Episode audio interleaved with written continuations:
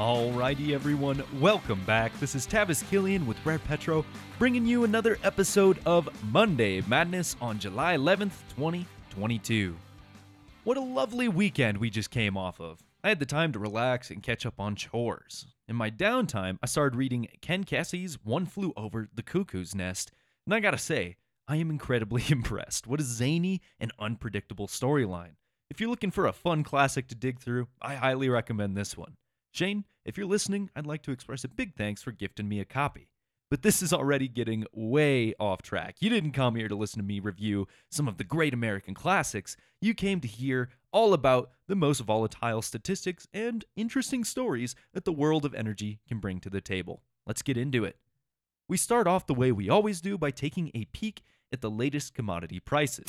Folks have been rather upset lately as commodity prices and markets in general falter. Lots of talk of an upcoming recession that I've been hearing whispers of for years now.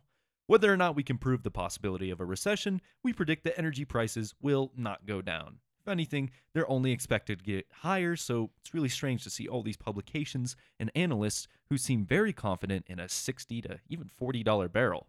At the moment, WTI is just over $100 at 103. Last week we saw prices as high as 110, but after Monday, they fell to lower than 100 for a short period of time. Brent followed the same pattern, but led WTI by a few dollars at any given time, though it did temporarily break below 100. Natural gas spent a lot of time hovering around 550, but it eventually took off last Thursday as it pushes back upwards. Right now, it's at 650, but I don't really think anyone is certain where it will end up. Our export capacity is still diminished thanks to the Freeport explosion, but it seems as if the negative market sentiment surrounding that is slowly getting shaken off. The energy crisis continues to get worse and worse, and I expect the US is eager to service those needs, meaning our commodities still have plenty of upward potential.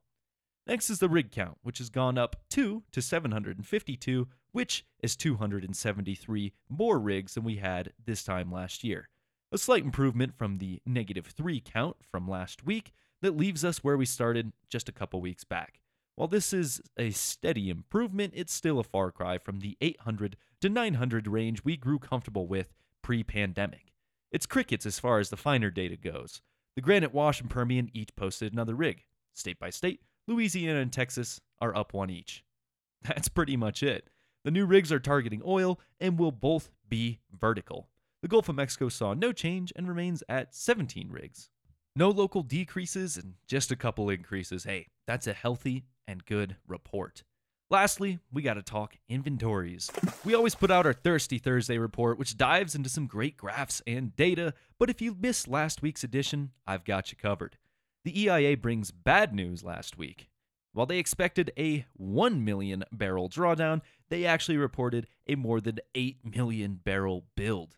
The API also expected a drawdown of about a million barrels, but reported a large build.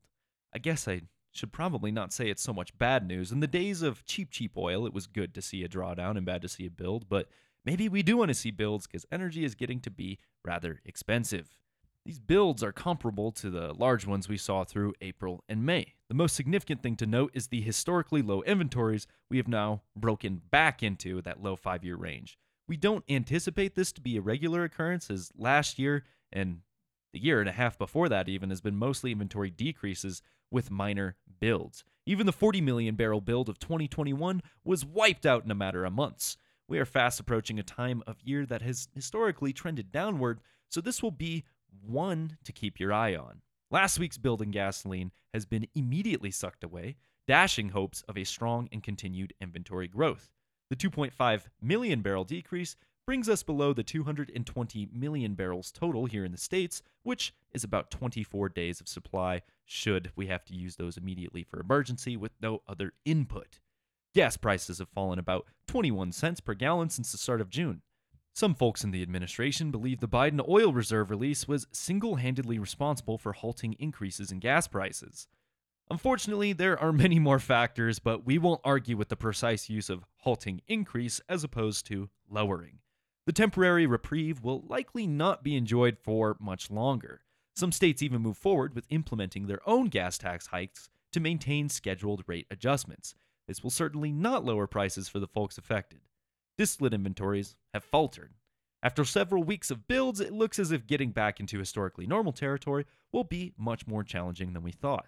What makes this decrease doubly impactful is the time at which it comes. This has historically been a time period where we see lots of inventory builds, but decreased refining capacity and spot shortages worldwide are making sure inventories don't get much better. Even propane is dipping below its historical range, which holds terrible implications for winter. But that does bring us to the end of the statistics and to the start of our news stories. First, we've got a story in Colorado, which a large portion of our audience claims the state as their stomping grounds, so I think you'd like this one. The COGCC levied a fine against two oil and gas companies, Lasso and 31 Operating, worth a combined $2.2 million. It was originally a threat if the companies were not able to operate within the regulations of the commission in the state, but the companies struggled to really please the COGCC, or at least that's how they felt. Instead, the regulators are dropping the fine and taking over 106 wells and the liability associated. Commissioner John Messner was confused as to why the fine was dropped, saying, quote, I'm trying to understand what other remedies may be available here. We are suspending a $2 million penalty and taking on an operator's entire portfolio of assets that they are clearly walking away from because they are unable to operate in the state of Colorado in a manner that's protective. End quote. He later mentioned the aggrievement gave him heartburn as it felt like a get out of jail free card. An attorney for the two companies said that the staff and its counsel, quote, present certain facts through its perspective that perhaps my clients don't necessarily agree with, end quote. I gotta say that I may agree with this attorney. I tuned into the KPK trial that lasted a couple of days just a few weeks back, and the current commission has a clear bias and pushes really hard for others to see their perspective and their perspective alone. I don't care what industry you use as an example, participants will never see eye to eye with regulators, and that is the basis of navigating compromises in compliance. Too far towards operators, and you fail to prioritize environment and local interest too far towards regulators, and they take your entire portfolio of wells and find another company to abandon it.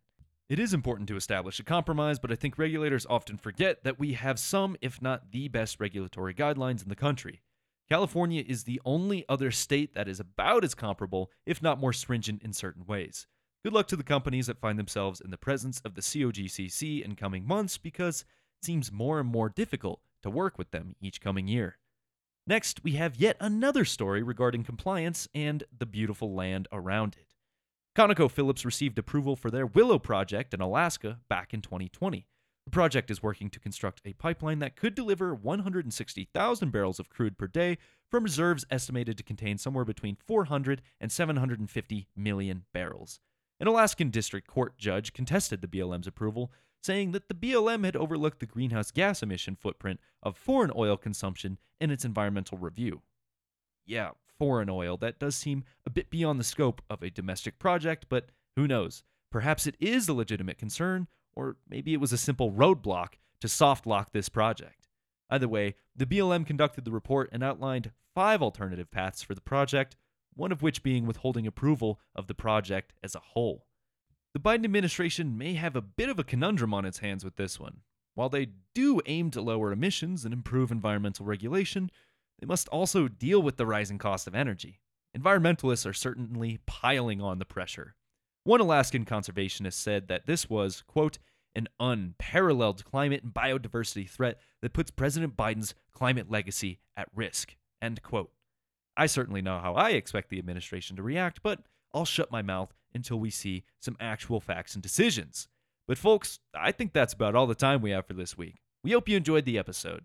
If it felt a little stiff and stuffy, go ahead and frack that follow button so you can listen to the next podcast we release, which will likely be The Wacky World of Energy. Anthony and I let loose our wildest and unbridled theories and speak freely with how we feel about current news. Monday Madness is better reserved for fact, but WWE is better reserved for free expression and some really fun conversations. Otherwise, we post plenty of content, which you can be notified of on LinkedIn. This has been Tavis Killian with Rare Petro, and until we see you next time, take care, everybody.